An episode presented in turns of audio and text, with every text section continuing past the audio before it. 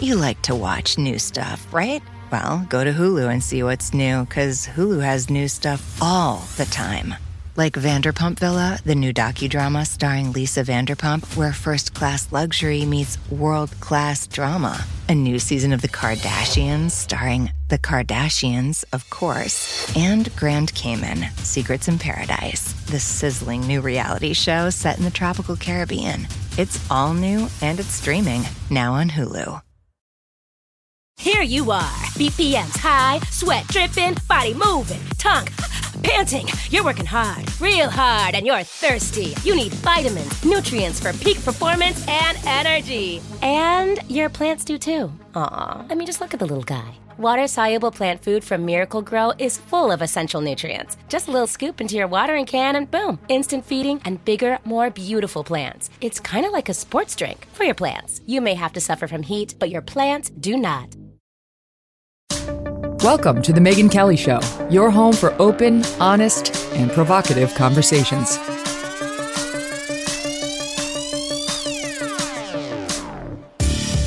Hey everyone, I'm Megyn Kelly. Welcome to The Megyn Kelly Show. Today we're going to discuss some good and bad things for your health. Boy, oh boy, I'm just telling you, in the time since I began reading my research packet to the time I'm sitting down here with you, I have resolved to do several things differently, and I'll walk you through what they are when we are joined in just a bit by best-selling author and wellness expert Darin Olien to discuss superfoods and the five fixes that will jumpstart your health for good. That's the good. Okay, now wait, let's just do one thing before we get started. Darin re- uh, recommends this. You're supposed to do f- f- at least four of these. Okay, we're going to inhale for five seconds. Let's do it. Inhale. Hold it. Exhale for five.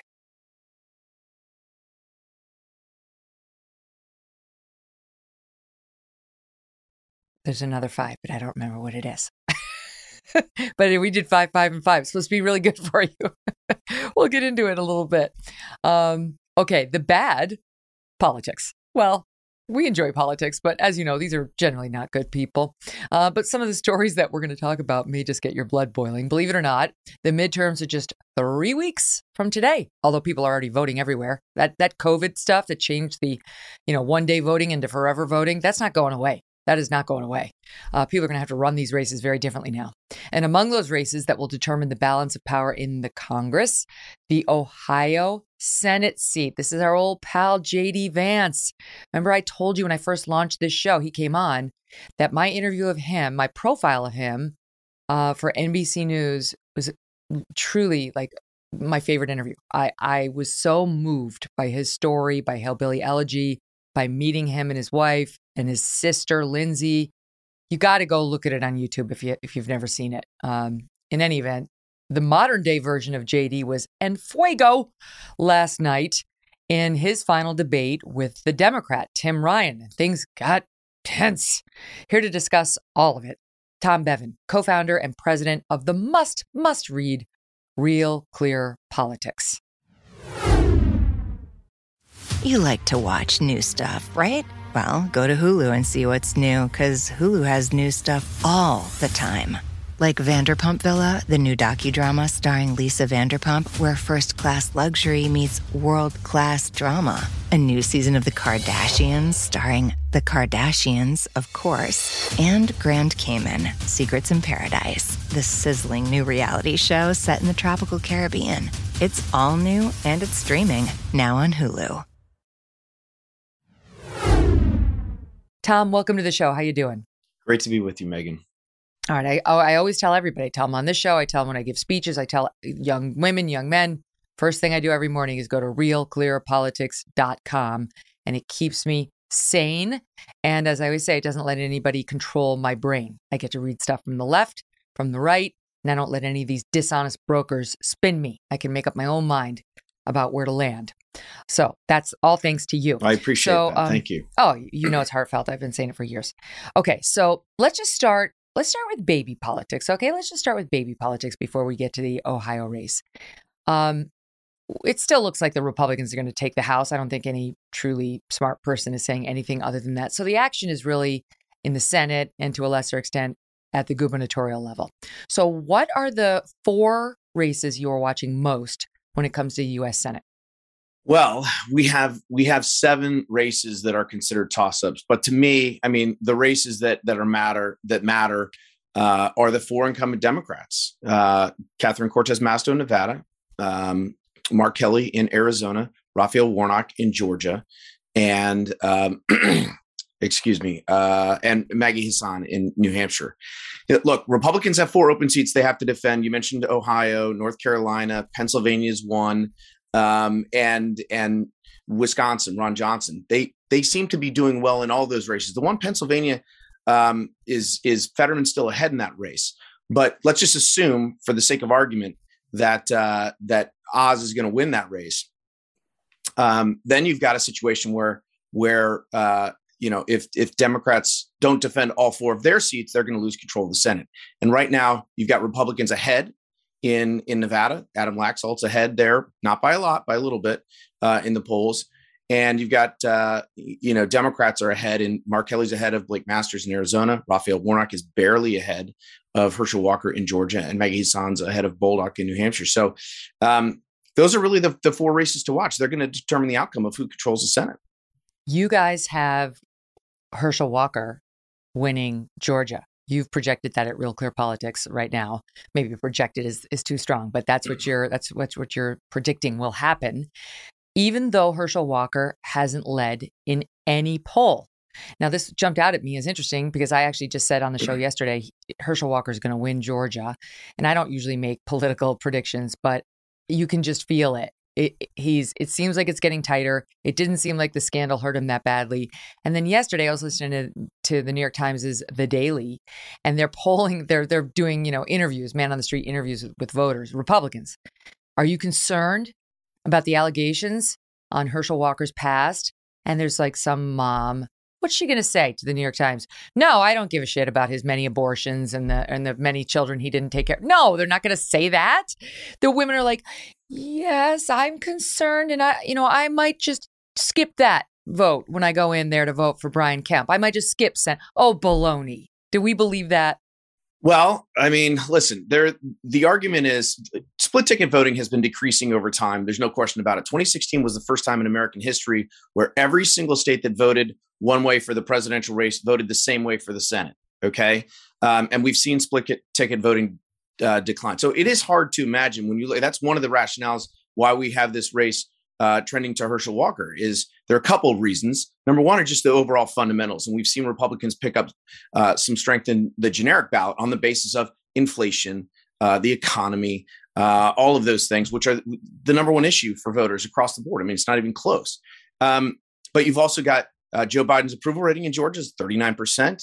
You've got mm-hmm. uh, Raphael Warnock in the polls, he's at 46% in the last two polls. As a Democrat, as an incumbent at 46%, that is not a place you want to be three three weeks to election. So there's more upside for Herschel Walker than there is from Raphael Warnock. And the other thing is the top of the ticket. You mentioned Brian Kemp is leading. It's very consistent lead, seven, eight, nine points against Stacey Abrams.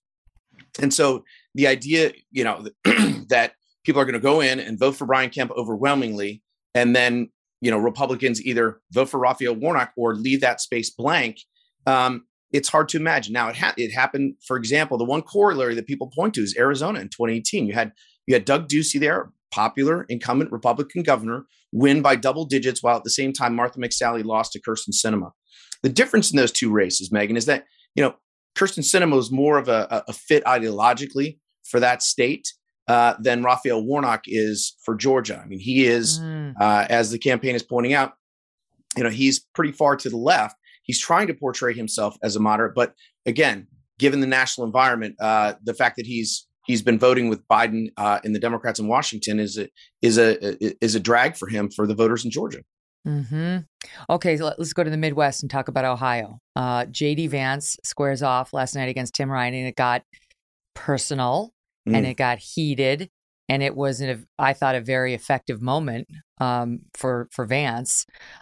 Uh, we'll see. I mean, I think the Democrats think that their guy got the last word in, and that it was appropriately snarky. But here's the exchange they had on what I will just say they're calling the Great Replacement Theory. Um, which is not actually what they what JD Vance has endorsed or Republicans are endorsing. Republicans who care about the border sometimes say that the reason Democrats want an open border is because they want these immigrants to eventually become democratic voters. That is not the same as they're replacing all the white people. Like that is there's a different racist theory that is pernicious. Um, and the Democrats have made a political decision to try to conflate the two. That's the setup to the clip you're about to see. Here it is. This great replacement theory was the motivator for the shooting in Buffalo. Yes. Where that shooter had all these great replacement theory writings that J.D. Vance agrees with. This kid goes to a, a, a grocery store in Buffalo where black people shop and shoots them up. This is, this is disgusting. I'd like to here, get here's exactly what happens when the media and people like Tim Ryan accuse me of engaging in the great, great replacement theory. I'll tell you, exactly, it. I'll you tell you exactly what happens, Tim. What happens is that my own children, my biracial children, get attacked by scumbags online and in person because you are so desperate for political power that you'll accuse me, the father of three beautiful biracial babies, of engaging in racism. We are sick of it. You can believe in a border without being a racist. You can believe in the, the country without being a racist. And this just shows how desperate this guy is for political power. I know you've been in office for 20 years, Tim, and I know it's a sweet gig, but you're so desperate not to have a real job that you'll slander me and slander my family. It's disgraceful. Thank you, Mr. Vance. I think, hold on, Derek. Real quick, I think we, I got to get one more question in. I think I struck a nerve with this guy. Mm. What did you make of that? Uh, I thought Vance's response was strong. I mean, I really did. I thought it was one of those signature moments in the debate. Look, this is their second and final debate. Um, and I thought Vance performed well in both debates. The thing about this is um, the problem that that Tim Ryan is facing is that similar to to Democrats all across the country, including Raphael Warnock, who we just talked about, he's running away from his party. He has to run away from Joe Biden. He keeps talking about, well, he's standing up to Biden when he does stupid things on the border and the like. Um, it's it's just it's it's a struggle for Democrats uh, because they have to try and separate themselves from from their party, and it's just not it's not something that voters are going to. I think uh, it's not going to pass the smell test with voters. Mm. I'll say this too. Uh, when I interviewed JD Vance I've, I've, interviewed him many times, but when I did the one for uh, NBC, I interviewed his wife Usha, and um, she uh, she sat and, gave me a, a, very powerful interview. But she's a force of nature of her own. She was on her way. She was pregnant, and she was on her way to go clerk for I think it was Chief Justice John Roberts at that moment. I mean, this is a very smart, very powerful lawyer in her own right. They met at Yale Law School and have uh, quite a lovely love story. Anyway, you'll love the piece. All right, let's talk about Nevada because you mentioned that's one of the states that the Democrats are trying to hold on to that they don't want to lose, but it's vulnerable. And you guys are also predicting that's going to be a GOP takeover. Right. Adam Laxalt is, he's one of those candidates uh, that, uh, you know, he's he's portraying himself as an outsider, but he's got this name recognition of a political family in Nevada. So he's sort of getting the best of both worlds there. Um, he's ahead in all the polls, again, not by a lot. And one of the things that we have done to try and answer this question, Megyn, which has been, you know, everybody's been asking over the last, you know, three weeks or month, you know, are the polls right or all the or are they off? Um, we've taken a look at all of these individual states and where the polls uh, over the last three cycles 16 18 and 20 whether they overestimated or underestimated support and in which way for which party over those over those three cycles in ohio for example uh, Republican support had been underestimated by nine points. So if you're looking at the polls right now and you're thinking, okay, there's a poll that just came out showed JD Vance up two points. Um, if the polls are off in the same direction they have been over the last three cycles, he's going to win that race by 11. Okay, by wow. double digits. Holy. If you look at though in Nevada, that's a place where Democratic support has been underestimated. Democrats have actually done the polls have underestimated Democratic support by about 0.8 percentage points, so almost 1%. Mm-hmm. And that's, again, uh, you know, it's the vestiges of Harry Reid's machine there. He always managed to turn out more voters. The Culinary Workers Union uh, there in Clark County, Las Vegas. And, and that always seemed to, you know, Republicans always thought they had the goods in Nevada and, and would end up losing. So Laxalt's up about a point and a half uh, in, in our average. And again, if, if the polls hold true as they have been for the last few cycles, he'd still win that race, but it'd be very, very close. So um, I think he's got the upper hand, but that race is not an absolute done deal for for Republicans. Uh, again, with three weeks left.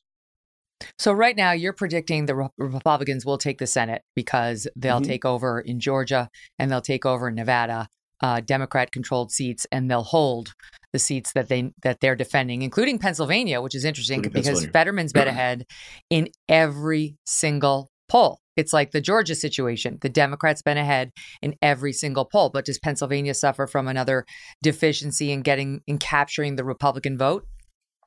Yes, and over the last three cycles, it's been about five and a half points. I think that race now is wow. somewhere around the three point range in our average. And so, again, if the polls are off in, in the same direction they have been for the last three cycles, Oz would be ahead, not by much, but but would be ahead in that race. And that race has been has been moving in Oz's direction uh, over the last week or two weeks.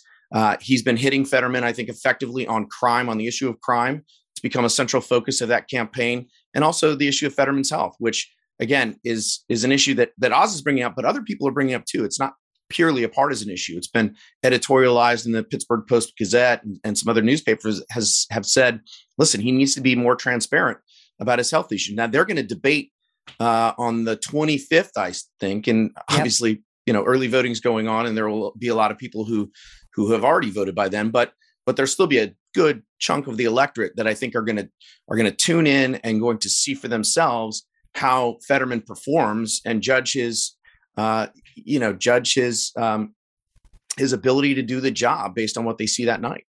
Mm. And it, it was crazy because the NBC news reporter who interviewed Fetterman said, you know, when he was off this sort of computer that was translating my words into the written form so that he could read my questions, he didn't seem to understand everything I was saying. I would 100% have shared that detail about a Republican or a Democrat running for office that I interviewed. It was an appropriate thing just because we didn't see it in the interview. We did see it in the interview, but just because we didn't see them off off of the computer doesn't mean she's not in her re- reporter mode in dealing with him. Anything between them is fair game unless they've agreed it's off the record, which clearly they hadn't. And Mrs. Fetterman, Mrs. Fetterman is out there, who knows nothing about anything, is out there asking for this reporter to be disciplined. Why hasn't anything been done to her for revealing this detail about John Fetterman's health? It's absolutely absurd. The reporter should be praised for doing her job, and Mrs. Fetterman should tell us what exactly she's so afraid of, because that kind of comment only makes us wonder more. Um, let's just jump back and zoom back to 30,000 feet before I let you go and talk about the generic ballot. Now, we saw in that New York Times Siena poll, uh, the Republicans have gone from what was maybe a one point uh, advantage in that ballot to a four point advantage in that ballot. Um, not long ago, there was the Harvard Harris poll that shows the Republicans, um, they now have a, uh, they're up with a four point um, advantage, and it had been Democrats plus two. So that's a big swing. So more and more we're seeing voters seem to side right before it's time to vote with the Republican ticket. There's an article in Politico today citing, you know, weathered pollsters and, and Democratic operatives saying we peaked too early. We peaked over the summer. We would have preferred this election happen then.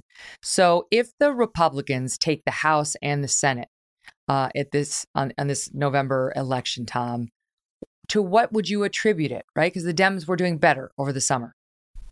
Well, I mean, it's it's clear it's the economy. I mean, it, and it has been for months, and this was true before Dobbs. This was true after Dobbs. It's just you know, Democrats thought they had found this silver bullet that they they could use to not only energize their base, which which it has done, by the way. I mean, prior to Dobbs, Democrats and Biden's approval rating was like 36.8% in our average late July.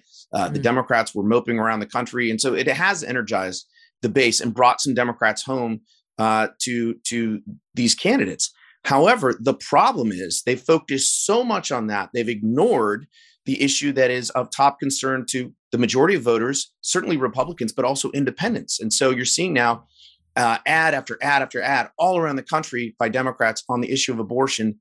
None of them are dealing with the issue of inflation. Michael Bennet was asked on television on Sunday, you know, when when are, when is the Inflation Reduction Act Act actually going to start reducing inflation? And he said, Colorado. well, you know, maybe next year you'll see. I mean, Raphael Warnock was asked about it yesterday Uh, you know, Democrats have been in power for two years. Inflation's still raging. Why should Georgia voters give you uh, send you back to Washington? And he paused, this awkward pause, and then he said, "We're still in the throes of a pandemic." I mean, that is Oh, just not going to cut it. Yeah, it was so bad. Democrats they should be talking about the issue, even if it's just to say, "Look, we feel your pain. We're doing the best we can. We need some help from Republicans. They're not helping. They're not voting for any of this stuff that we're trying to do." Um, to just ignore the issue or focus solely on abortion again it's motivating their base they need their base that's fine but it's not speaking to independents who they also need particularly in the suburbs of atlanta and philadelphia and milwaukee and and phoenix. Um, and so for that reason i think republicans have big leads on the issue of the economy and inflation uh, and immigration and others. But gallup came out with a poll uh, last week showing that republicans had an 11 point lead over democrats on the issue of the economy and for Gallup, in their metric, that was the largest lead for any party since 1942. So that just gives you a sense of of wh- how the public is viewing this election. It is through an economic lens, and and they're you know Republicans are speaking to that issue, and Democrats are not. It reminds me of the people who are like, the end of the world is coming. It's coming on, you know, October 31st. The, the world ends October 31st. And you're like, how are people believing this? Right. And then you get to November 1st and you're like, okay, the jig is up. Like, you know, like the whole inflation is transitory. Don't believe your lying eyes. You know, the Inflation Reduction Act is going to solve it. it. Our lying eyes are exposing those truths and just in time for this election. So, you know, the White House could only mislead for so long before the truth was just blaring everybody in the face. Tom and Bevan, has been for a long time. such a pleasure. Come back soon. Thanks, Megyn. All right, coming up next, health and wellness expert Darin Olien. And I will tell you there's something that you may be drinking every day that could be causing you a lot of trouble. You will not believe what it is. Stay tuned. You like to watch new stuff, right? Well, go to Hulu and see what's new, because Hulu has new stuff all the time. Like Vanderpump Villa, the new docudrama starring Lisa Vanderpump, where first class luxury meets world class drama. A new season of The Kardashians starring The Kardashians, of course, and Grand Cayman, Secrets in Paradise, the sizzling new reality show set in the tropical Caribbean. It's all new and it's streaming now on Hulu.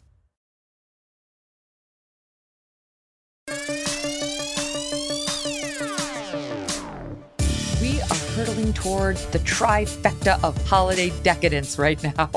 It really is, right? Halloween, Thanksgiving, and Christmas.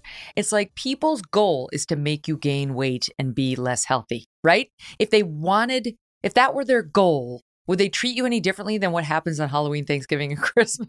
like, here's for me, it's peppermint bark. I love it. Don't give it to me. Stop it. It's like, here's five pounds for Christmas. You're welcome. No, I don't want that.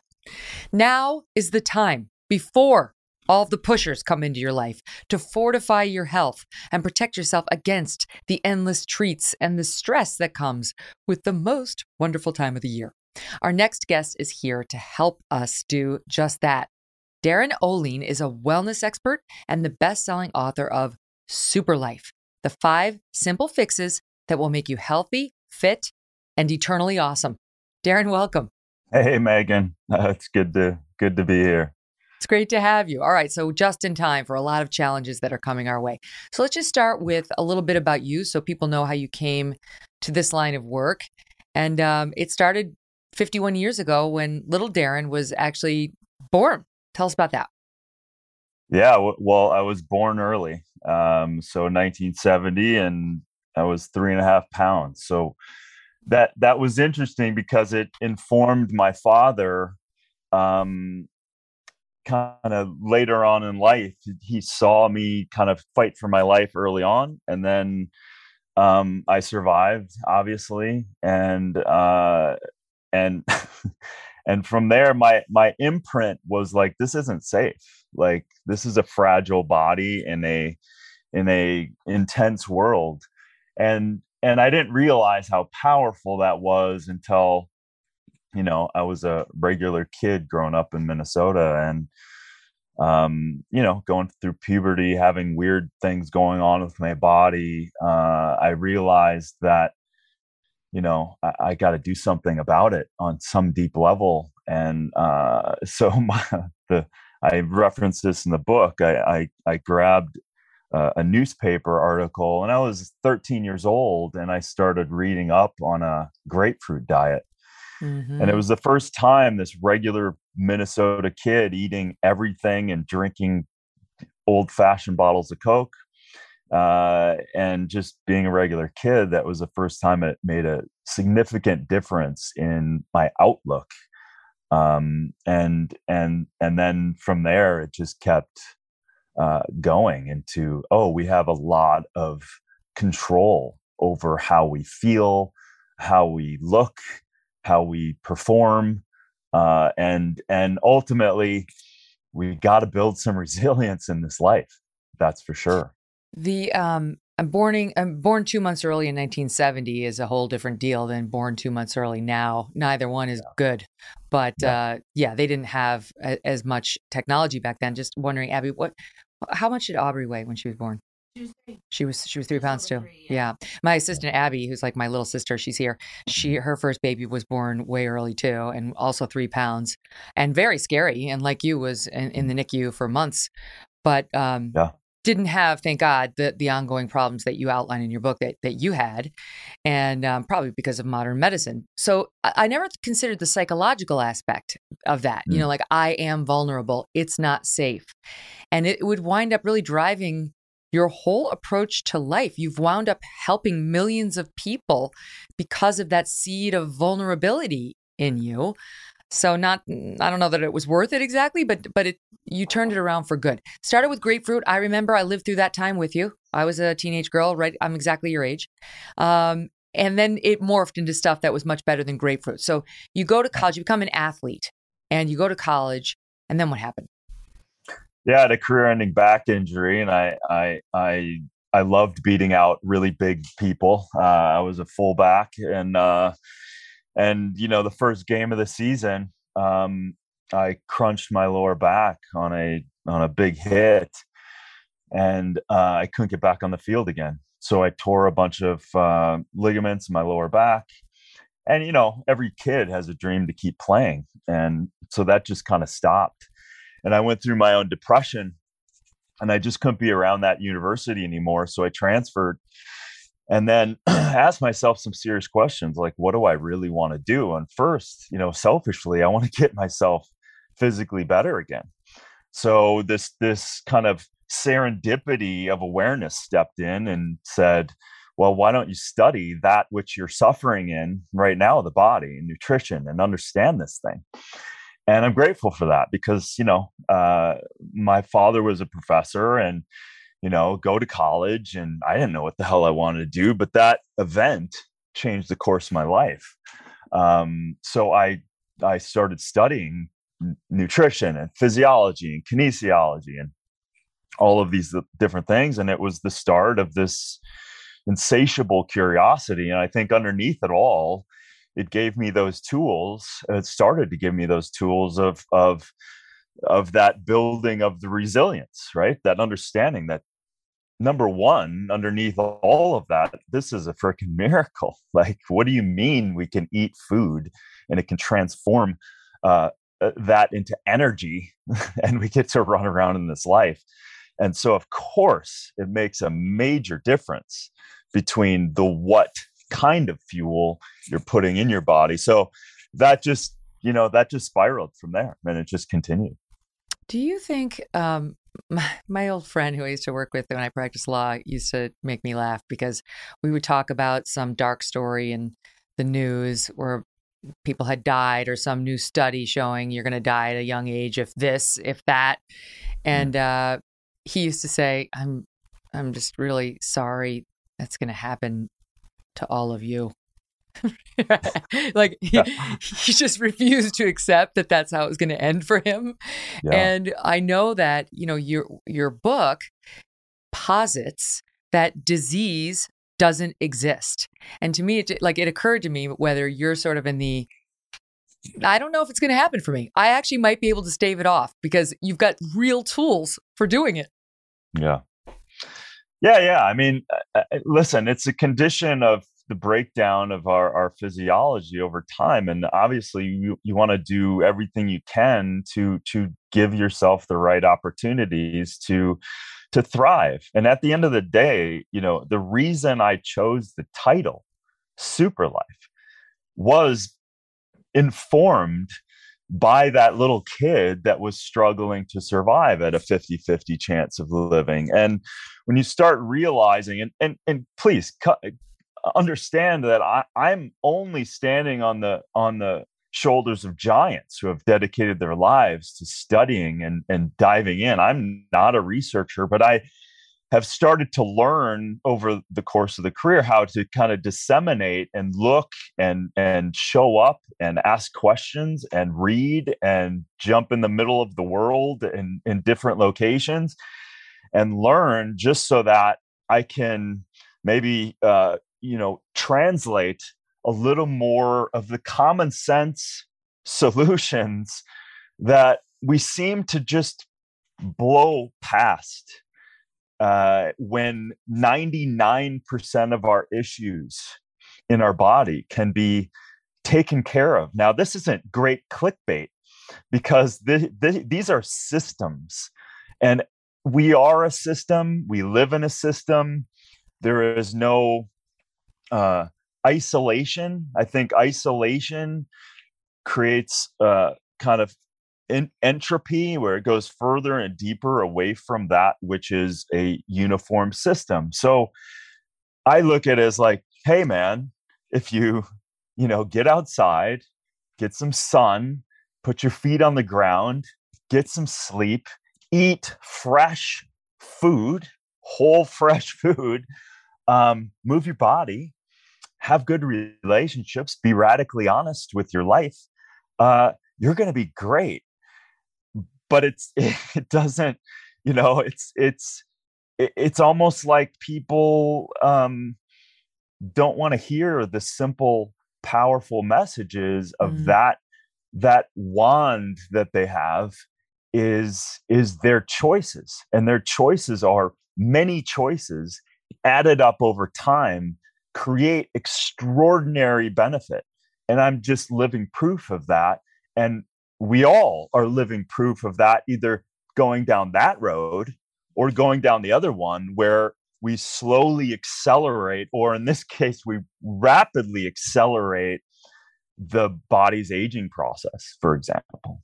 And invite disease, invite disease. Um, yeah. It's it's no accident. We look at sort of the skyrocketing uh, numbers on heart disease, on cancer, and it's it it can happen to anybody at any income level at any education yep. level but eh, you there are real ways as you outline in this book and elsewhere that you can really drastically reduce your chances of of getting one of those two things and it's yeah. it's no accident that people who tend to lead these very unhealthy lives tend to be the ones to get these diseases younger they tend to be more fatal when they get them um, and so maybe we're not going to be able to turn into you because you're so disciplined. I don't know if I could do it. I'll tell you later what happened when I was reading the book and my experience. But maybe again, I could have a healthy dose of you in the way I approach my food and my, my existence. Right. But again, Megyn, it is it is not looking at me as like, oh my God, I gotta do that. It's I've been on a journey too. It is always a journey. It is that kind of myopic look at people's lives every every person that's had any success has put in so much time energy and um, dedication to these things. And if i looked at what i ate even during my throes of nutrition classes in college i would be shocked. Um, and and now over time you're still diving into stuff. We're still learning we're we're learning things every day.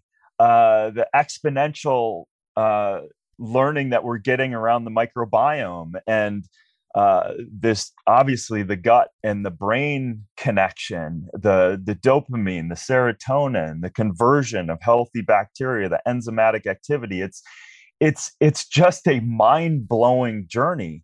So so to that point, I think it's easy for people to use the oh it's just them and it's easier for them or it's too far away from me. But again we have to go right back. I, am a blue collar person. Like I, i've come from minnesota. I like to work hard. I like to get dirty. I like to do stuff which is why i superfood hunted. I wanted to go and see the people. I wanted to go feel the dirt and see the plants and everything else. It's like that's how we need to do this we need to break our lives back down and ask ourselves what do we want? What mm. do we truly want in our life? And when we start to cultivate that, then you're like, Am I integrated? Like, okay, what do you want to do today? What do you want to be today? And that, again, not to go too phil- philosophical, but that's the reason Super Life, the title, exists. That's why I put it there because I didn't want someone to not have an extraordinary life when they have the tools right in front of them, what they're putting in their mouth, how they're taking care of themselves. It is not a rocket science kind of thing. Well, and, and some of, course, these are yeah. simple. Like some of them are bigger and more involved, and some yeah. of them are quite simple, which we'll get to. Yeah. Um, you you mentioned the microbiome reminded me and my staff, I'm sure, of we had on um, a guy David Feinberg yesterday. He's mm. one of the co-hosts of All In. Friedberg, sorry, Free, uh, Friedberg, and um, he uh, he's talking about one of his companies and how they've rejected probiotics now that they think prebiotics are better for you, and that there's going to be a day when we're going to be able to take a pill that's basically, forgive me, somebody else's crap that's going to yeah. completely re- implants. rejigger yeah. our microbiome because it's somebody yeah. else's and it's all this other ve- don't do this at home again don't do this at home you don't you don't want to eat shit but but you someday might want to anyway um, okay so let's get to it because let's start with the five life forces okay that you outline that we need to focus on one is the is an obvious one though the fixes might not be obvious and that's nutrition eating is the most intimate thing we will ever do you say and then you go on to say, I know what you're thinking, but it's even more intimate than that. Mm-hmm. Um, and the and you've just you've said it. Eat a wide variety of whole, fresh, clean foods, mostly vegetables, fruits, beans, nuts, seeds, grains, sprouts, and healthy fats. Eat a lot of it raw. Now, I know that you love Mark Sisson and he's a big fan of yours. And I had him on the show, and I'm I love him. I I follow his. I every day I'm cooking from his two meals a day cookbook, which I recommend to everybody. But he's way bigger on meat and and eggs and animal products, and and way less excited about vegetables because he you know they've been yeah. most of them been sprayed with pesticides than you are. So who am yeah. I supposed to listen to? Uh, I can't answer that for you, uh, for sure. You know, it's like there's one kind of position I take. I don't want to tell people how to eat. I'm just going to share information from my experience. And listen, I, I've known Mark for two decades, and I respect what he's done. And you know, listen, again, I go back to the things that made sense for me, and you have to look at from from many different directions. It's a personal choice. For me, I was eating all of that kind of stuff. I was an athlete. I was doing all those things. And then I was having some serious health problems. And then I had to kind of put my academic hat back on and start looking at this intensely. And uh, when I started making those choices, I was like, wait a minute, I love animals. why, why do I need to kill in order to thrive? Um, mm. So I started kind of again going back to integration. I started looking at well, isn't meat a bioreactor or a bioaccumulator of nutrition of nutrients? Of course it is.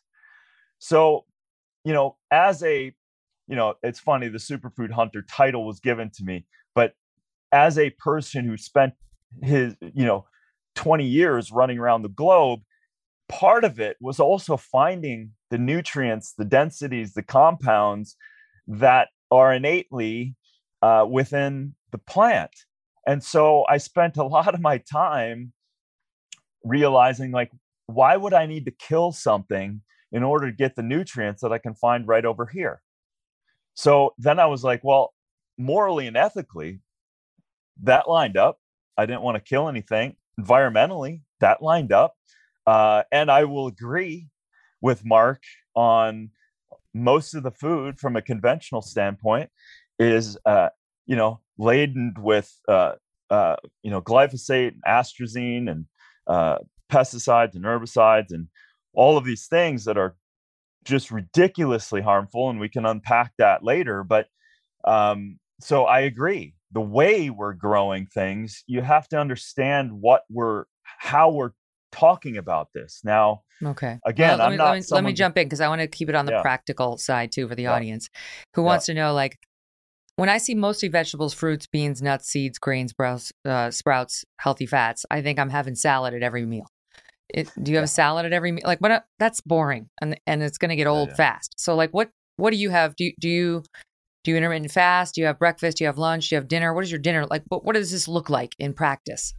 Yeah, yeah. So for me, I I have fasted on and off for the last 20 years. So intermittent fasting comes very easy to me. I eat two meals. So I will have, you know, my first meal, which is a very large bowl of fruit, uh, and um, maybe some raw spirulina, uh, some of my baruka nuts that I found, um, maybe some Shakeology that I created, uh, and, and these aren't plugs. This is literally what I eat. So it's a Flintstone size bowl of fruit, usually after my workout. Then I work, and I like to work on an empty stomach. And then I eat a second meal. Uh, and that's around, I like to eat and kind of be done by 5 p.m. Uh, and that is, yeah, that's a massive bowl of, of, uh, of vegetables, as well as uh, legumes, uh, beans, uh, burritos, um, uh, sweet potatoes, potatoes, all of these things. And I and I'll also say most conventional food sucks. It's no good. It doesn't taste good at all. So when you can grow your own food, when you can Mm. get to a farmer's market, when you can buy fresh, it's not even the same. It's not even the same universe so there is, and going back to the biome, over time, my if I'm eating that way, my microbiome is now infinitely more efficient. And we've found that if I sit next to, say, someone carnivore and we eat the same and I we eat the same food, let they let's say they eat the food that I just created, we're gonna absorb differently because they've Mm. changed their microbiome to to adapt to that meat centric approach.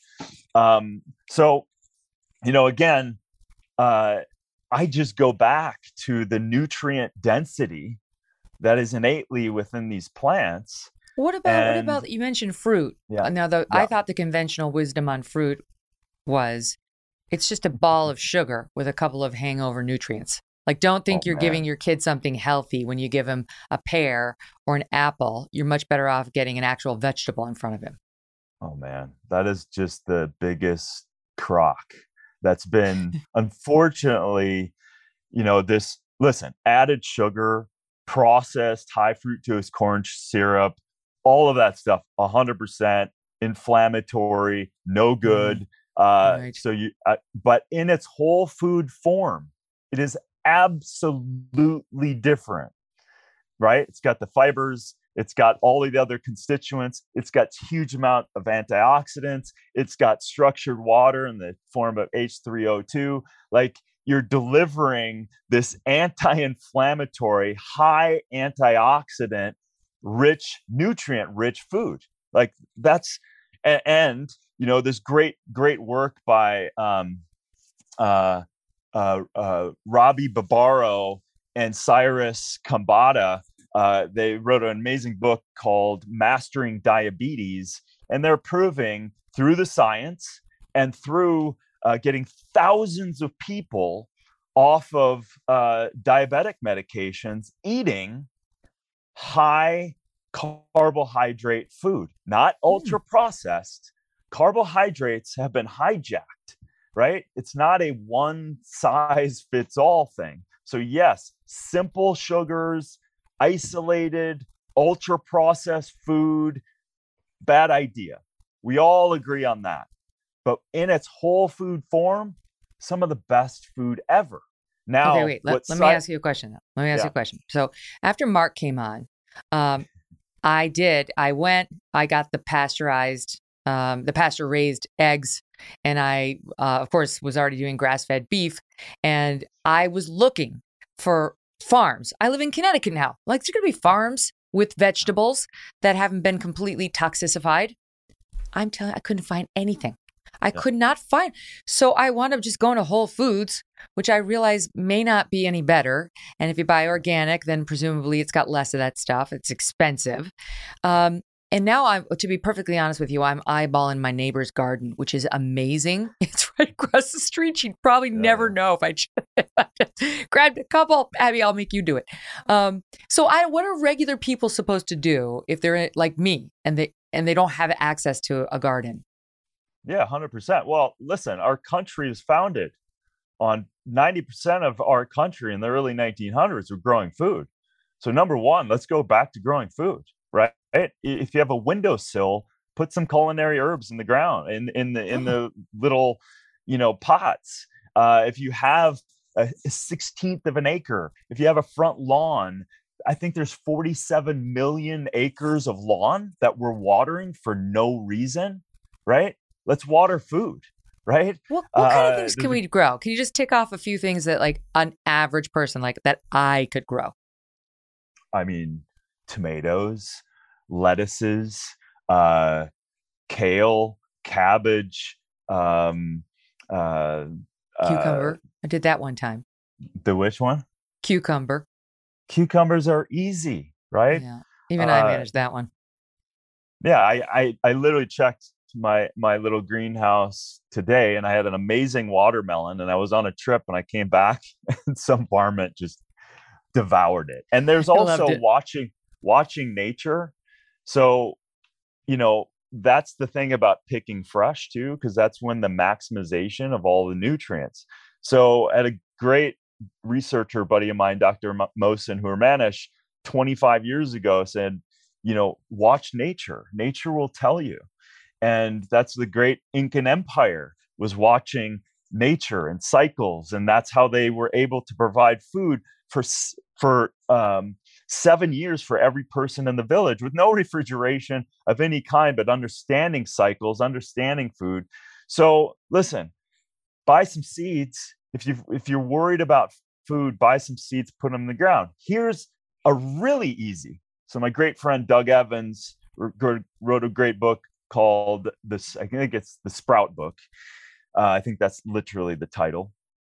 And i was just i just saw him and you can buy sprouting seeds.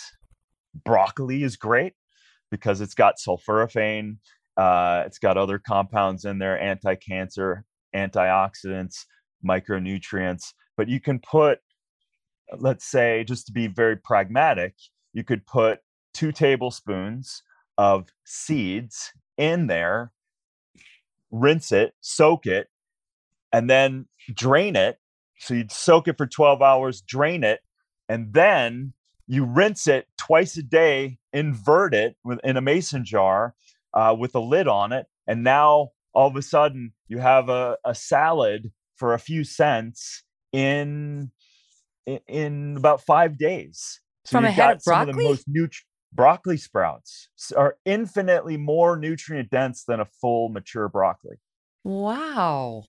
Okay, I'm going to check out that book. I like that. And that's something you can do if you live in a Manhattan high rise like I did before where a garden is, you know, next to impossible. This does remind me I interviewed Elon Musk's brother and he's big on like these indoor farms and has been doing great work to help people develop them. He's going to be like the guy who is responsible for how we live in the year 3000, possibly even more than his brother Elon. All right, stand by because there's so much more I want to ask you about, Darin. We're going to go through the next, we're talking about the breathing, the oxygen. There's so many other things besides diet that you could be doing to extend your lifespan and better than that, have a super life along the way. All right, so we'll go back to Darin and we'll talk about his show with Zac Efron, of course, too. Don't forget, you can find this show, The Megyn and Kelly Show, live on SiriusXM Triumph Channel 111 every weekday at noon East. Listen to it live. Uh, if you prefer to watch it via video, go to youtube.com slash Megyn Kelly. It's on fire over there right now. We'd love to have you. If you prefer an audio podcast, follow, download. You got to download the show on Apple, Spotify, Pandora, Stitcher, or wherever you get your podcasts, and it's 100% free. You like to watch new stuff, right? Well, go to Hulu and see what's new, because Hulu has new stuff all the time. Like Vanderpump Villa, the new docudrama starring Lisa Vanderpump, where first class luxury meets world class drama. A new season of The Kardashians starring The Kardashians, of course, and Grand Cayman, Secrets in Paradise, the sizzling new reality show set in the tropical Caribbean. It's all new and it's streaming now on Hulu.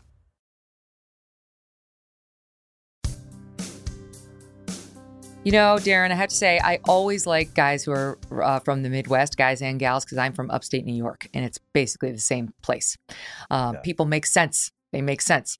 So, and you have a vibe that makes sense to me. Now, um, just to give you the overall list, in case you're just joining us now, we are talking about the life forces, the five life forces that Darin recommends for you to have a super life. We talked about nutrition. Of course, you can learn more about the specifics in, in Darin's book. We're just giving an outline today. Nutrition was one. Just to give you the other five, and we'll go through them hydration, oxygenation, alkalization. I think I've said that correctly.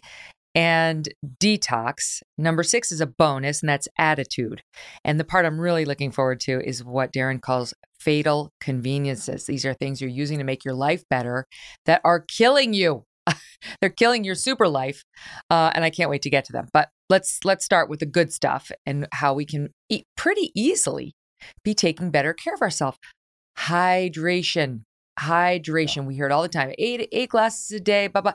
It really is important. Yeah, it's extremely important. And you know the the the thing is that in this kind of dovetails into the fatal convenience side of things and that is you know we are so blessed in our country to be able to turn on a tap and have water on demand um, i have definitely been in many situations uh, and seeing different classes of people around the world where that absolutely does not exist.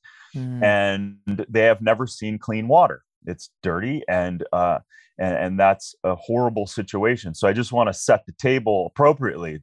So I'm celebrating the fact that we have on demand tap water.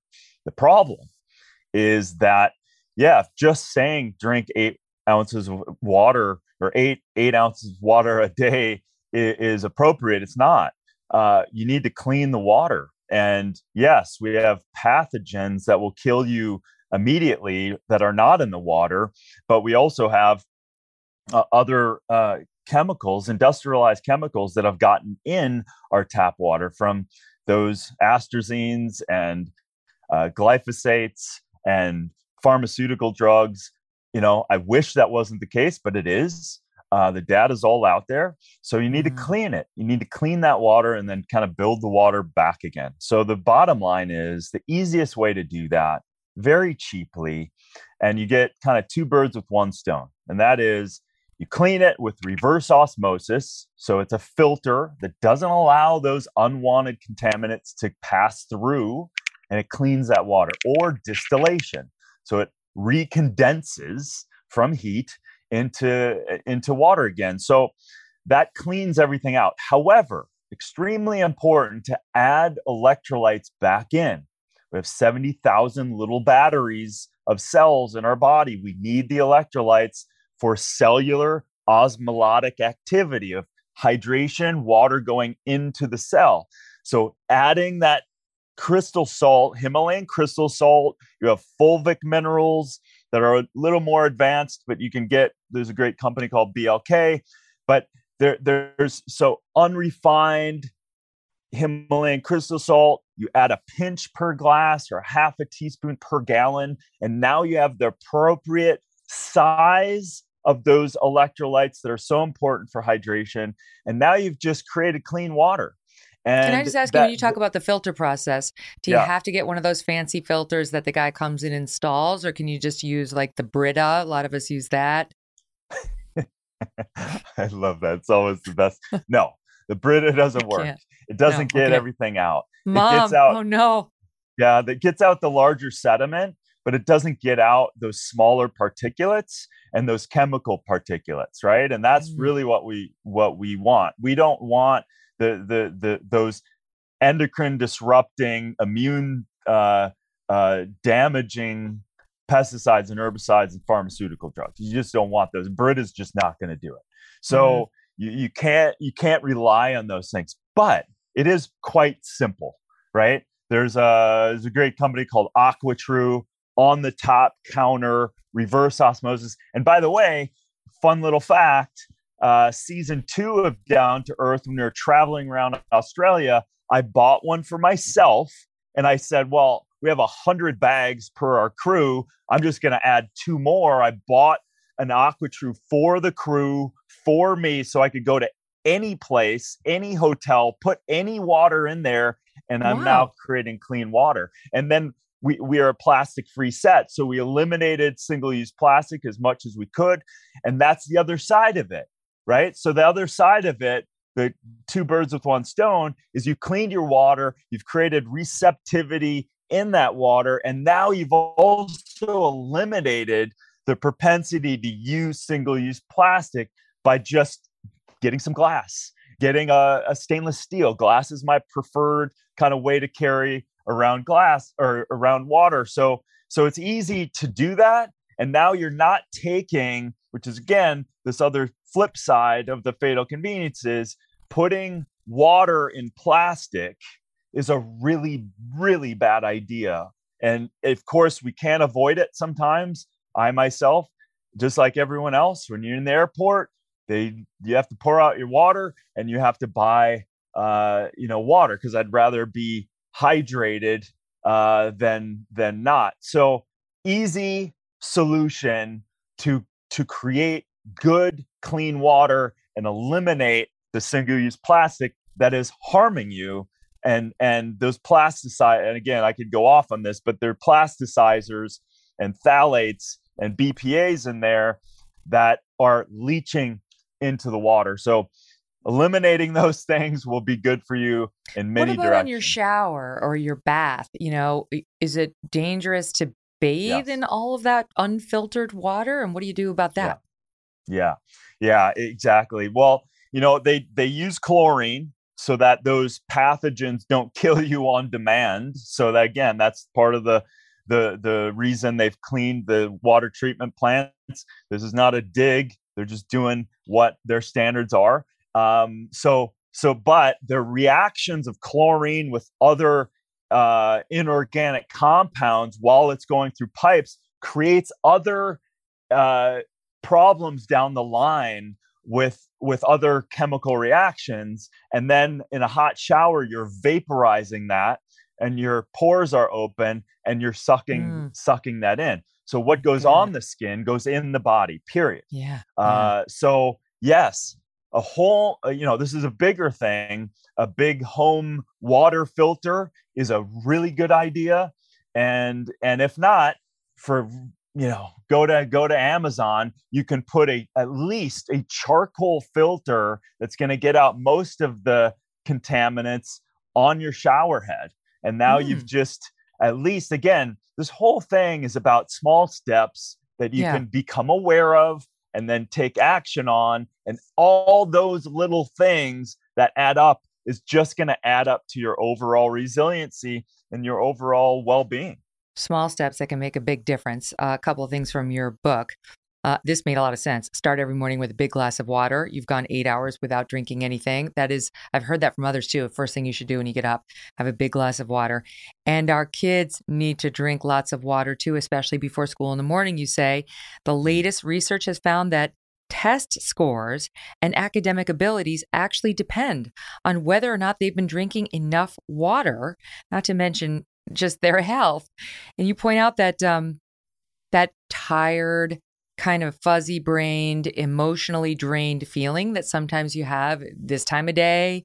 For example, people reach for chocolate or caffeine or some snack. You might just need a glass of water. Yeah. Yeah. The number one side effect of dehydration is lack of energy. And statistically, 75% of the Americans are de- chronically dehydrated. 75%. 7%, which is a massive number, don't even drink one ounce of water a day.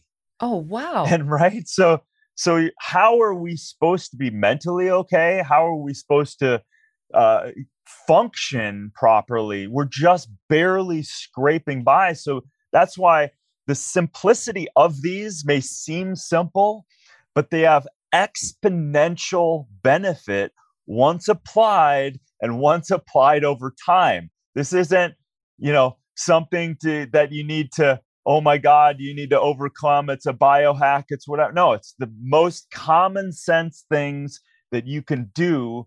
And then from there you can start adjusting. As you become your own kind of superhero olympian do these foundational things first and then you can start feeling more and more um, aligned. Yeah, and, you can go next level. Yeah. Um, on the subject of kids, you address that too, and you say you should be treating them the way you treat yourself. You you should not have a different diet for them. It, it occurred to me because it'd be so easy for me to just stick a glass of water in front of each of my kids in the morning. That that doesn't take any time at all. They will drink it if it's there. Um, but that's a bigger challenge, right? They they're drawn to the sugary things. They Yeah. I don't, you know, I don't know. That seems hard to to have your kids eat the way you and I Well, are talking about. Yeah, well, it, listen, it's it's also we've trained them. They didn't they didn't come to this on their own. So we've trained them a certain way and we can train them back. I mean, I don't want to it's not like a dog, but I'm just saying, well, we they are dependent on us. So li- some little fun little things you can do is put mint in the water, put uh, cucumber in the water, put uh, you know whole strawberries and let it just infuse itself like in that. there and those are incredible ways and it's also helping to mineralize the water and now it's giving these effervescent flavors that are delicious and and keep in mind you've you, you know when you've you, the microbiome and all these habits have have been they don't just show up they've been trained that way. So it might take a little bit of annoying time of Mm. adjusting your child's habits as well. But speak to them as they as you would yourself. Like hey mommy's doing it daddy's doing it. This is healthy. Let's do this together i want to Darin, I'm laughing. I'm thinking about myself saying, um, step away from the mac and cheese and come over to this sprouted broccoli that mommy's been growing. yeah that's a big jump that's a That's big, a big jump jump. All right, wait, let's me- let me keep it moving forward. By the way, this is important. and I like this. Keeping plants around us beneficial for maintaining healthy levels of oxygen in our systems. You write plants are very effective air purifiers, nature's most efficient indoor air cleaners, removing pollutants. Um, studies have shown that hospital patients who have plants in their rooms recover more quickly. So, plants is another simple thing that we can do to help ourselves breathe better. Um, and you talk about um, yeah, because this is uh, sorry, I, I jumped ahead to oxygenation. And oxygenation, we did a little exercise in the beginning that I got from your book. We need to be getting plenty of oxygen. We need to be breathing in and breathing out. And can you just tell us the five, five, five, five step? Uh, it's not even a meditation. It's for getting your brain oxygenated and your body Yeah. oxygenated. Yeah, it's a bit. Of, it, it's just a nice little easy box breathing. So it's in inhale of five, hold for five, exhale of five, and then on the exhale you're holding additionally for five. And if you want, do it for five minutes, right? Mm. And and and we know, and, and Dr. Andrew Huberman does a lot of uh, great work on this, where that that those types of box breathing uh, can really down regulate all of us, any of us, right away. It's shifting us all from this chronic stress that we've somehow created in our world very effectively, that's undermining us, but it shifts us back into that parasympathetic state. And every process, including the immune system, works exponentially greater. So you're getting many things going on. You're helping brain chemistry, you're um, down regulating from the adrenal response to the parasympathetic um, chill out space but then you're also oxygenating the body. And we know that with extra oxygen throughout the body, this helps fight bacteria. This stimulates the, the substances of growth factors and stem cells and promotes healing. Like it is, again, this is why I love this stuff. It's like when you actually look at it, it's just pleomorphic. It's just, it's not a two plus two equals four, it's a two plus two equals 24 right? And, and it, so it seems these... so simple, like uh, oxygenate. I mean, that's that's yeah. the step we're talking about. Oxygen. Well, we're doing that now. We're doing that now. But you're basically saying we can amp it up. And we can make yeah. we can do more of it. We can well, do more controlled breathing. The thing I mentioned about the plants. There are ways, and even you say if you have the opportunity to like study or be outside while you're doing some of your work around plants and trees, take it. Like there are these tiny things that can improve our our health. Well, Megyn, you know, you you started with, you know, when we were talking about, you know, the indoor things and and um, the plants needing the plants inside. Well, part of this kind of fatal convenience is we we now are living 93% of our lives indoors and wow. and with all of that the unpacking of that are fire re- retardants and formaldehydes and cleaning products and and indoor air circulations and dust and molds and mites and and uh, God forbid black molds and everything else. And so and then artificial lights and everything else. So so when I'm saying breathing I'm saying de-stress. And when I'm saying go outside it's the antithesis of what I just said. And it's that easy. It's opening the door, going outside, getting some sun, taking your shoes off, putting on the ground if it hasn't frozen, because I'm well aware of that coming from mm. Minnesota. Mm. But but at the end of the day, hey, make make a choice of maybe getting some powerful stress and and that will also stimulate your immune system. But that that's a whole nother um, uh, tangent. Yeah. But but yeah, these are really powerful things that you can do to counteract this weird ass modern world that we've created. It is weird. It is just weirdly strange. To never uh, go because, outside. Yeah, it's it, you know, I was reflecting, I was watching that new show 1883 uh with uh, what's that actor's name Elliott and Tim McGraw. Mm. And the reason I'm saying that is because my grandmother who ended up in the um, uh, Dakotas, South Dakota. Uh, before she passed away, uh, she was 93, and she told us the story of her coming across uh, Minnesota and South Dakota in a covered wagon, and and she uh, they're friendly Native Americans, and she fed them, and you know, obviously they survived. And it's like, think of that. That was that's my grandmother. That's just that far away and think of how far away we've accelerated ourselves outside of nature and and think that somehow we can re- we can do something and not be intimately connected because we are. All of our elements that we that we are made up of is absolutely nature. So we we you know it it's gets funny terms now biohacking and all of that stuff. Well it's just really turn the common sense uh, switch back on yeah. and don't be afraid of all of these things like the sun. Be be mindful get some sun and uh and and settle down on some of these chemicalized things. And yes these, learn to breathe. Learn well here's instead a, of upper respiratory other, breathing um, learn yeah couple of other uh, tips on that because you say breathe consciously. This means inhaling deeply, filling your lungs, then emptying them completely. Too many people breathe shallowly, and breathing deeply through the nose is also a, a great stress reliever. Um, Inhale properly through your nose, which filters out the dirt, pollution, and other weirdness that would otherwise go straight into the lungs. Get some exercise every day. Physical activity requires you to inhale and exhale. And then this, uh, also from your book, Dr. Arthur C. Uh, Guyton, author of the respected textbook of medical physiology, put it like this All chronic pain, suffering, and diseases are caused from a lack of oxygen at the cell level. And you go on to cite another study out of Leeds, England, con- that concludes there's a clear link between low oxygen levels in the brain and Alzheimer's, not to mention things like fatigue, circulatory problems, poor digestion, muscle aches, dizziness, depression, memory loss. You, we need to think about oxygenating. Our lungs do a nice job on their own, but they could use some help. Let me jump forward to alkalization. What what is it and is it good or bad?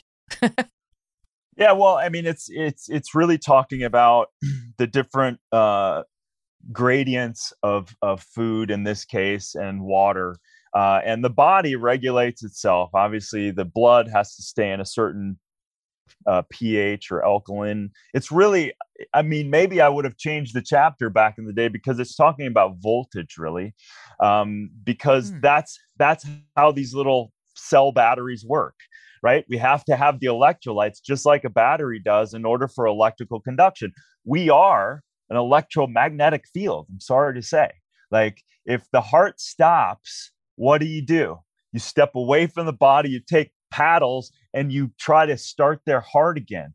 EKGs, we're, we're measuring the electrical con- uh, regulation of the body. So the alkalinization chapter starts to understand that whole fresh food is typically very high not high like over alkalinization, but balanced alkaline. But if you consume things that are acidic, acidic, acidic over time, then that's going to lower your electromagnetic field. And by the way, there's a great book. Um, I don't remember the title, Dr. Jerry Tennant, um, The Body's Electric or something like that, where he measured the millivolts go up when the body goes into a healing response. So if I hit my thumb, it is in fact the the frequency and the voltage that goes up to signal the body to pull in the growth factors, the stem cells, the constituents that it needs to heal. So this body's communication from a cellular level, from a water level, from electrolyte level, from high vibe foods are all this high degree of electrical conduction. So if you're taking in coffee all day, you're not consuming mm. water, you're eating ultra processed food, your vibe is super low. And there's a then that creates the opportunity for disease and other things to flourish because you've created that environment uh, to do so. It doesn't have a point of view. Uh, okay. If bacteria or virus have an opportunity to proliferate, uh, it will. Like I said in the so, book, uh, go put your garbage out, uh, and then the, if the garbage man doesn't come, uh, what happens? Right? Nothing good. yeah. It, Squirrels, so, raccoons, rats. Yeah, if you exactly. live in New York. All right, let me keep it moving. Um, the, the the last the last life force listed is detox detoxification yeah. and i mean i think we generally understand what that means but i don't know i mean to me i'm like there goes the booze um you you say uh don't become a booze hound don't become a drug user check got it um but there are a lot of chemicals in our food in our drink in things we put in our like on our skin our clothing, personal care products. So, describe detox in a way that is useful for the average Jane or Joe. I'll describe it this way if you're not ta- doing certain things, some of which you've described, putting toxic compounds in your body or on your body, you're going to be doing a lot better. When you line up all of these kind of representations of these life forces or fixes, then the body really stays in harmony. But if you overload it full of just this made up food, this, you know, uh, manufactured food that we are some ca- ca- somehow calling food, uh, and then we're slathering on, uh, uh you know, sixty to eighty thousand chemicals that are somehow created you know in our atmosphere and in our environment every year and we're getting blasted with um, personal care. We're getting blasted with shampoos and deodorants uh, and again like the water then the, the, your body's going to be overloaded and it won't stay um, uh, on in tune with what it needs to because of all these other man-made inputs. So the body is naturally with cellular autophagy, the, the body is naturally great at allowing cell death and replenishing cells and everything else. But now, from this modern day world, we have just blasted ourselves with with uh, chemicals that largely haven't even been tested. Uh, you know, I think it's about seven percent have actually been tested, and then none of them, virtually none, have been tested as they interact with each other. And again, we are interacting. We are, you know, in our life interacting with the deodorants we wear, with the clothes we have on, with the environment all the time. So our bodies have a hard time clearing out some of that stuff. So the number one thing, the takeaway is start to learn what you can eliminate and then replace with a healthy opportunity, a healthy uh, situation. So, like a cologne, like there's no part of me that ever wants a cologne or anything on my body. However, I will I will lean towards and and put on uh, essential lavender, rose, everything else that's actually sympathetically very good for my body and also incredible for people around me as opposed to a chemical hmm. soup that's affecting my immune system and other people's. So that's just one example of starting to get out of uh, this world that just because you can buy it doesn't mean it's healthy. Well, and, and thankfully now there are a lot of products that will come without these chemicals because yeah. more and more manufacturers are paying attention to this and realizing there's a whole market for people who care about this stuff. Um, when we come back, we're going to talk about these conveniences, these fatal conveniences, the things that you're doing in your life every day that might be really easy for you to eliminate um, that could really help supercharge your life. More with Darin coming right back after this. You like to watch new stuff, right? Well, go to Hulu and see what's new because Hulu has new stuff all the time. Like Vanderpump Villa, the new docudrama starring Lisa Vanderpump, where first class luxury meets world class drama. A new season of The Kardashians starring The Kardashians, of course, and Grand Cayman, Secrets in Paradise, the sizzling new reality show set in the tropical Caribbean. It's all new and it's streaming now on Hulu.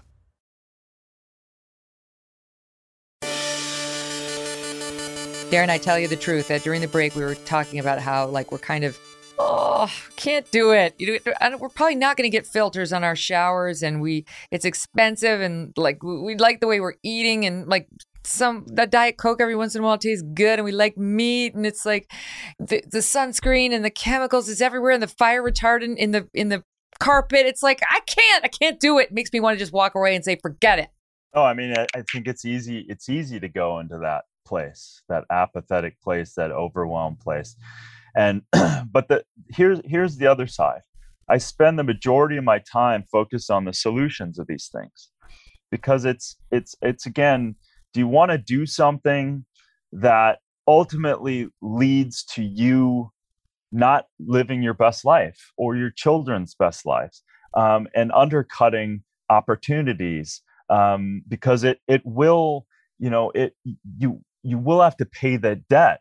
Uh, the body in our minds, I'm like that too. Our minds want to just put it in these boxes. I don't want to think, I just want to live my life. And I understand. You don't have to make any choices on my account. I'm just delivering a message. Uh, my father suffered from this stuff, chemical sensitivity, chemical sensitivity in the 90s. Um, so it was an early indoctrination because in order to hang out with my father, I had to wear these things. Uh, I had to change. I had to put on different deodorant. I had to wash my clothes differently if I was oh. going to see my father. So the truth is that it's hitting you anyway. So I don't know about you, but denial just doesn't work. Um, you know, I just as a caveat, I was so surprised to get the message that you guys wanted me on because I'm like, I'm not political, and I'm so happy that you're excited about these topics and stuff. And and so my point is like, if we don't discuss things, if we don't um, tell me how good it goes when you're dealing with uh, married your, your your marriage partner or regular partner and you blow things off and you don't discuss how does how does that go it mm. doesn't go well. And then inevitably you have to pay the the debt on you know not being honest with yourself not being honest with your partner. It's the same with the body and maybe even more so because this physical avatar that we get to run around with and we get to participate in this life with this is getting hit with it. I wish i wish at the core of me that i didn't have to write a book on fatal conveniences that i didn't have to talk about it that these chemicals are not in our products because at the end of the day why the hell are they yeah, it's like these have, forces are working against us.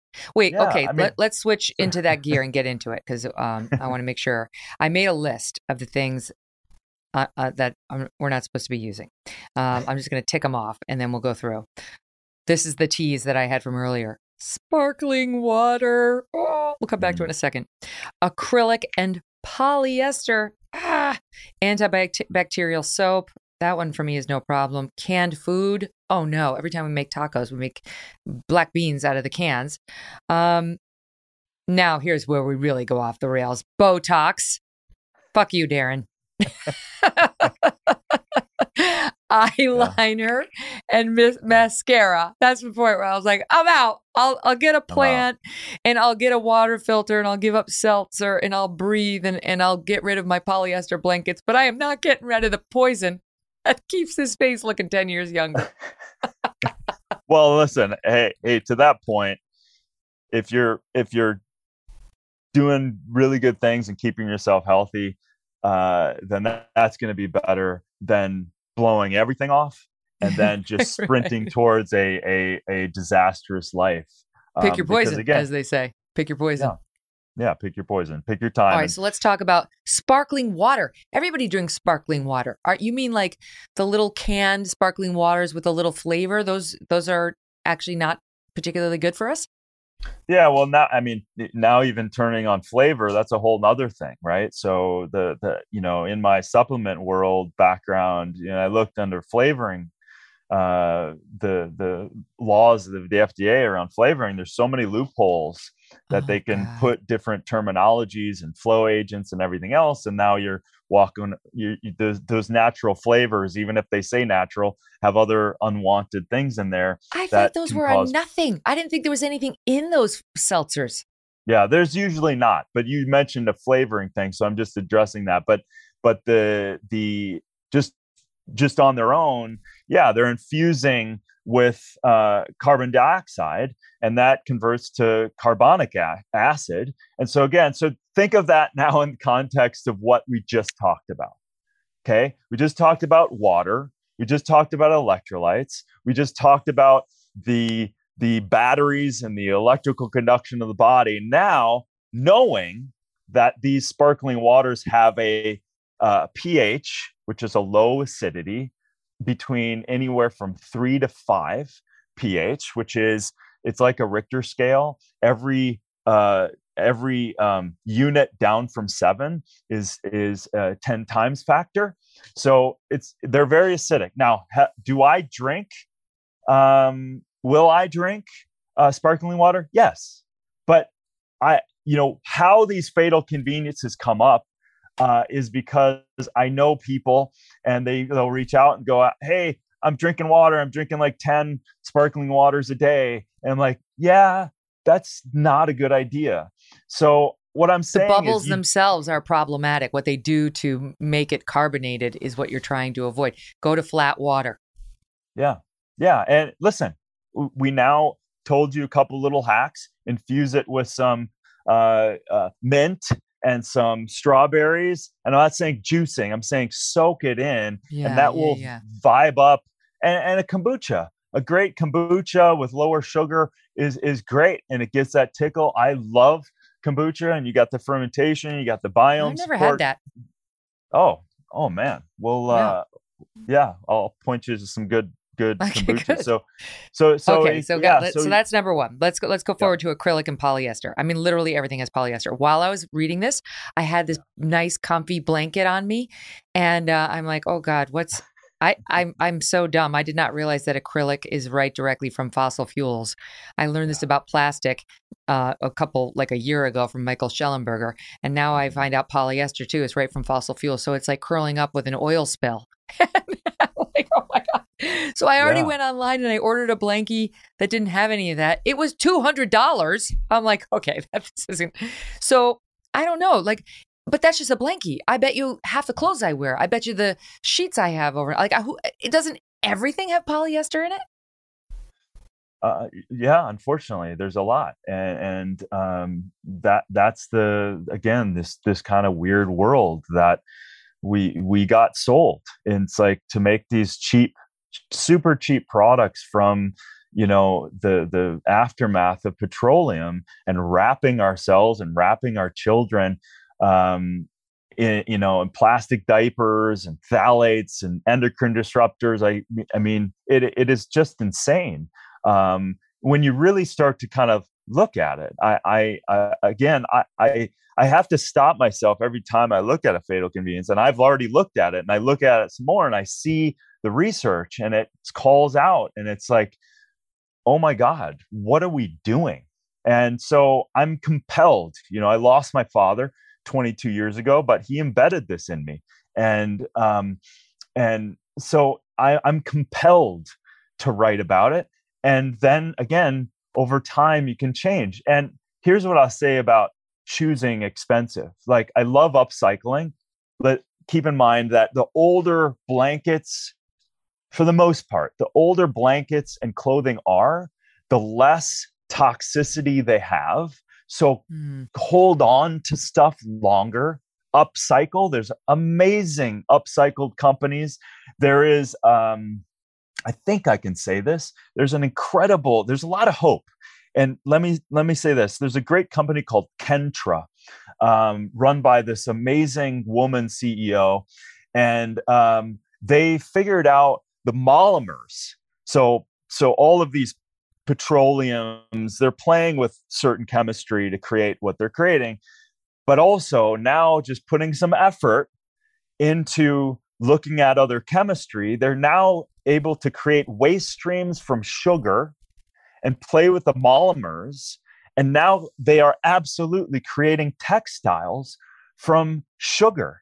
And it doesn't have the petroleum endocrine Wow. disrupting problems and they are pushing away some of the top brands on the planet um, to convert over to this stuff so so maybe I got a question to ask you. This is a, this is a personal question, but we have a terribly naughty dog. He's so naughty. My audience knows about my Strudwick, and we just ordered a rug that's basically made out of plastic, but it feels soft, and it's t- taking like eight months to get here.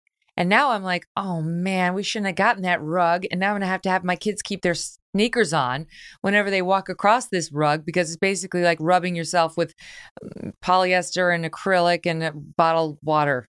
and it's yeah exactly exactly and and we're inhaling that and Shit. there's microplastics and you know you know i think the stat is we're consuming unknowingly about a credit card's worth of plastic every week uh, from all of this ridiculousness. And so i so again you go back to just turn on the common sense uh, radar again.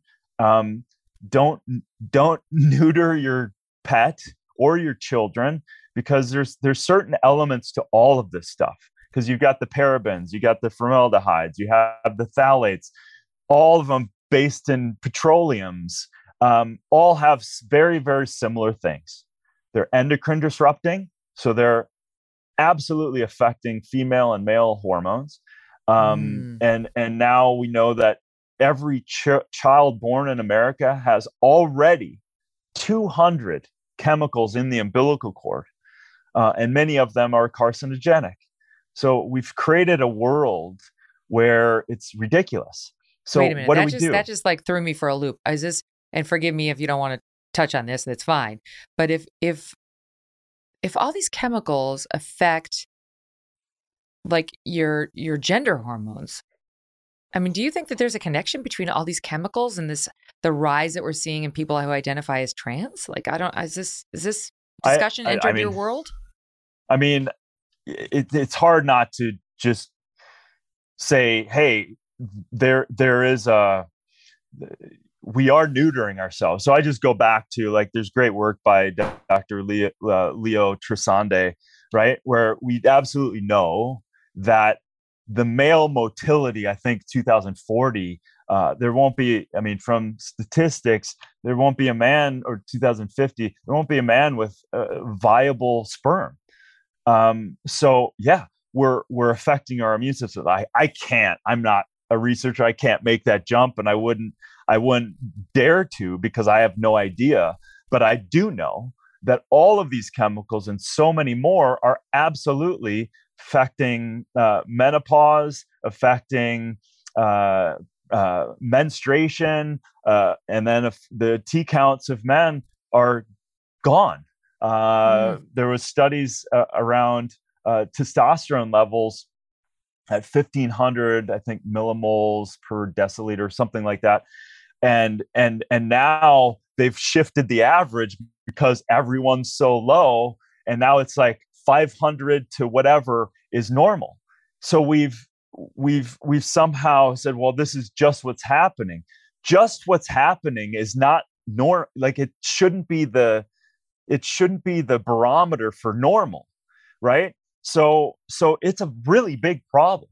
It's a really big problem and and do you have any plastic in your house? Do you have any plastic in your house? I mean you can't avoid it of course. I mean what do you I have on your floors? Like what kind of rugs do you have? I have no rugs. Um, I have this recycled. Um, I mean, listen, I'm rebuilding because um, the fire from the end of season one, I chose to come back to my property and be here on the ground as I try to rebuild. And I'm in a I'm in a 400 square foot yurt for the last three and a half years. Oh my, oh my goodness. So like I live, I'm living. Well, it's like the fire yurt. retardant is good to some extent. like it's not all bad. Well, it, it actually, yeah, it is actually. Uh, fire yeah. retardant. Uh, the the research goes back to that. Why they put it in things is because you know in the 70s, 60s, 70s, people were uh, cigarette smoking, and it was to prevent if the cigarette fell. It doesn't mm-hmm. stop a fire at all. It does nothing to stop a fire. And in fact, it releases all of those toxins, makes it much more dangerous for even the firefighters. It's not stopping anything. So yeah, so I checked on my floors. Uh, I checked my even my yurt couch. I went out and bought an organic, uh, no formaldehydes um, and like I eliminate as much as possible. Wow, you could never live with Strudwick. I mean, he's like we have all the furniture sprayed so that it, if he craps on it or he does something to it, we can clean it up more easily. It doesn't work. As I said, we're now getting plastic carpets, but now I might need to look into a refund. Let's see if that's refundable, Abby. Um, there's so much more. Listen, what's a good what's a good place for people to go who want to hear more from you? Um, you got the TV show. I can't believe we didn't even get to Zac Efron. That's that feels very wrong. But tell us the places where we can get more information from you, Darin. Well, DarinOlien.com, Darin Olien on all handles. And I also a special shout out. It happens to be Zac Efron's birthday today. So happy birthday, Zac. And uh, we're excited. Season two is coming out. I can't say when, but soon you guys are so cute together and they go all over the place and Darin does his thing and Zac's equally into into it and it's won all these Emmys so this this project has turned into something really meaningful and very successful uh, and we will definitely watch it. Darin, thank you. Thank you so much for the great discussion. I appreciate it. Megyn, it's been great. Thanks for having me. Do you owe back taxes? Pandemic relief is now over. Along with hiring thousands of new agents and field officers, the IRS has kicked off 2024 by sending over 5 million pay up letters to those who have unfiled tax returns or balances owed. Oh, joy. Don't waive your rights and speak with them on your own. Tax Network USA, a trusted tax relief firm, has saved over $1 billion in back taxes for their clients, and they can help you secure the best deal possible. Whether you owe $10,000 or 10 million, they can help you. Whether it's business or personal taxes, even if you have the means to pay or you're on a fixed income, they can help finally resolve your tax burdens once and for all.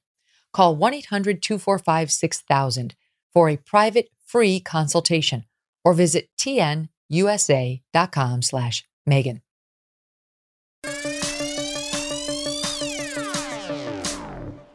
Time for another edition of Thanks But No Thanks, where we say thanks but no thanks to a trend or a story bubbling up in the news. Today we're talking about beauty, at least beauty as it's defined by a brand that has gone so far over the woke line, it is getting serious backlash now from its own customers. Ulta Beauty is a cosmetics and fragrance brand with more than a thousand stores throughout the country and tens of thousands of employees. Last month, Ulta launched a new video series on their YouTube and social media accounts called The Beauty of, with a focus on a different representative influencer each episode. Sounds interesting? Let's see what's going on. The series is hosted by David Lopez, a hairstylist and beauty expert.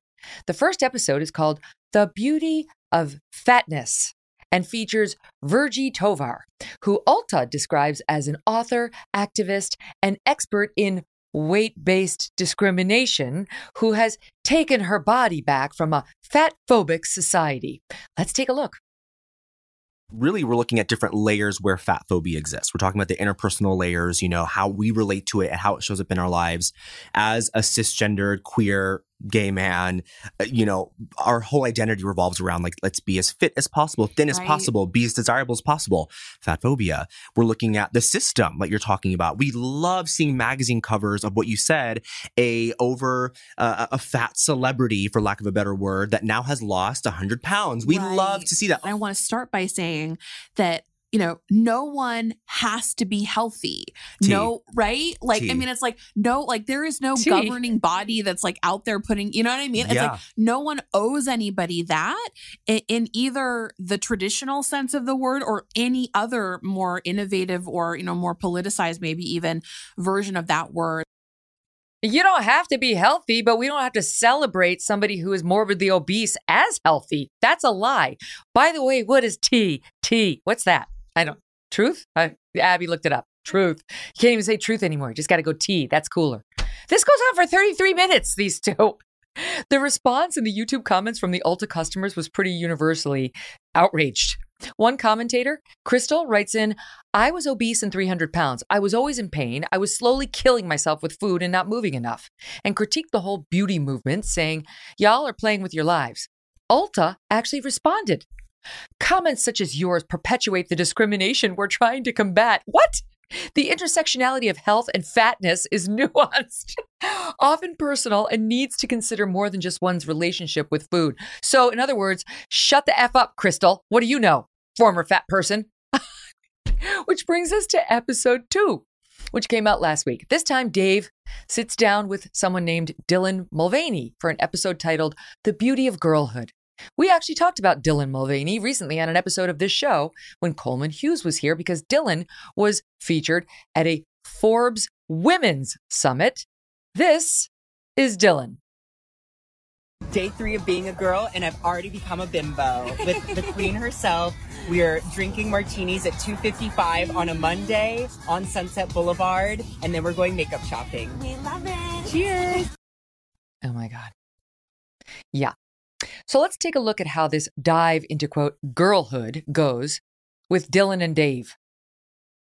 And we're on day 167 of girlhood. Mr. Oh Hollywood, oh I'm right here. Hollywood, zoom in on that. But if we're going to talk about like beauty, femme, my signature, I mean, if anyone follows me on Instagram, it's a pretty much a signature look. It's yeah, always like, we know it. We it's just it. very beautiful. It's very beat. I always elongate my eyes. I'm always taped. Like, I just like to present the most feminine parts of me. But the, the thing is, is that I um, a makeup artist friend of mine adore does my makeup sometimes. Mm-hmm. He's one of the mm-hmm. only people who does it, and he he has said to me multiple times like, "There's a point when you I'm doing your makeup and when I watch you do yours, I see the euphoria happen. It like shows up in you. Well, I gotta tell you, in person, your skin is like gorge. like it, it, it's giving me like gal out on the town, but yeah. without a pore on her face. She paid a lot of money for that. So I, well, I, gotta, I gotta get some of that. Oh my god, these are two biological men. Dave, the host, is wearing a long blonde wig. Here's what happened. When Ulta tweeted the preview of this with the sentence, Trans girls can do it all, with those annoying clapping hands, the emojis behind every single word, and said the episode featured David and Dylan talking all things girlhood. Ulta's 600,000 followers had a big issue with the framing. Maggie tweeted, Those are two adults. It's very creepy to hear them talking about girlhood when neither has ever experienced it. To which Ulta responded, We believe that beauty has no boundaries and we want to create an environment where all expressions of beauty are welcome. It's clearly secretly Dave making the comments. In other words, shut up, Maggie. Or another one who tweeted, two adult men talking about their experiences with girlhood. Please explain the difference between woman face and black face because I can't see one. To which Ulta replied, Hate has no place at Ulta Beauty or our social channels. Please refrain from, po- from posting disrespectful or hateful comments. This went on for dozens of tweets until Ulta decided to fin- make a final statement this weekend saying the premise of the Beauty of is to feature conversations that widen the lens surrounding traditional beauty standards. The intersectionality of gender identity is nuanced, something David and Dylan acknowledge themselves within the episode, regardless of how somebody identifies. They deserve our respect. Ulta Beauty, we can respect those two without making them the face of a video show about girlhood. Thanks, but no thanks. Thanks for listening to The Megyn Kelly Show. No BS, no agenda, and no fear.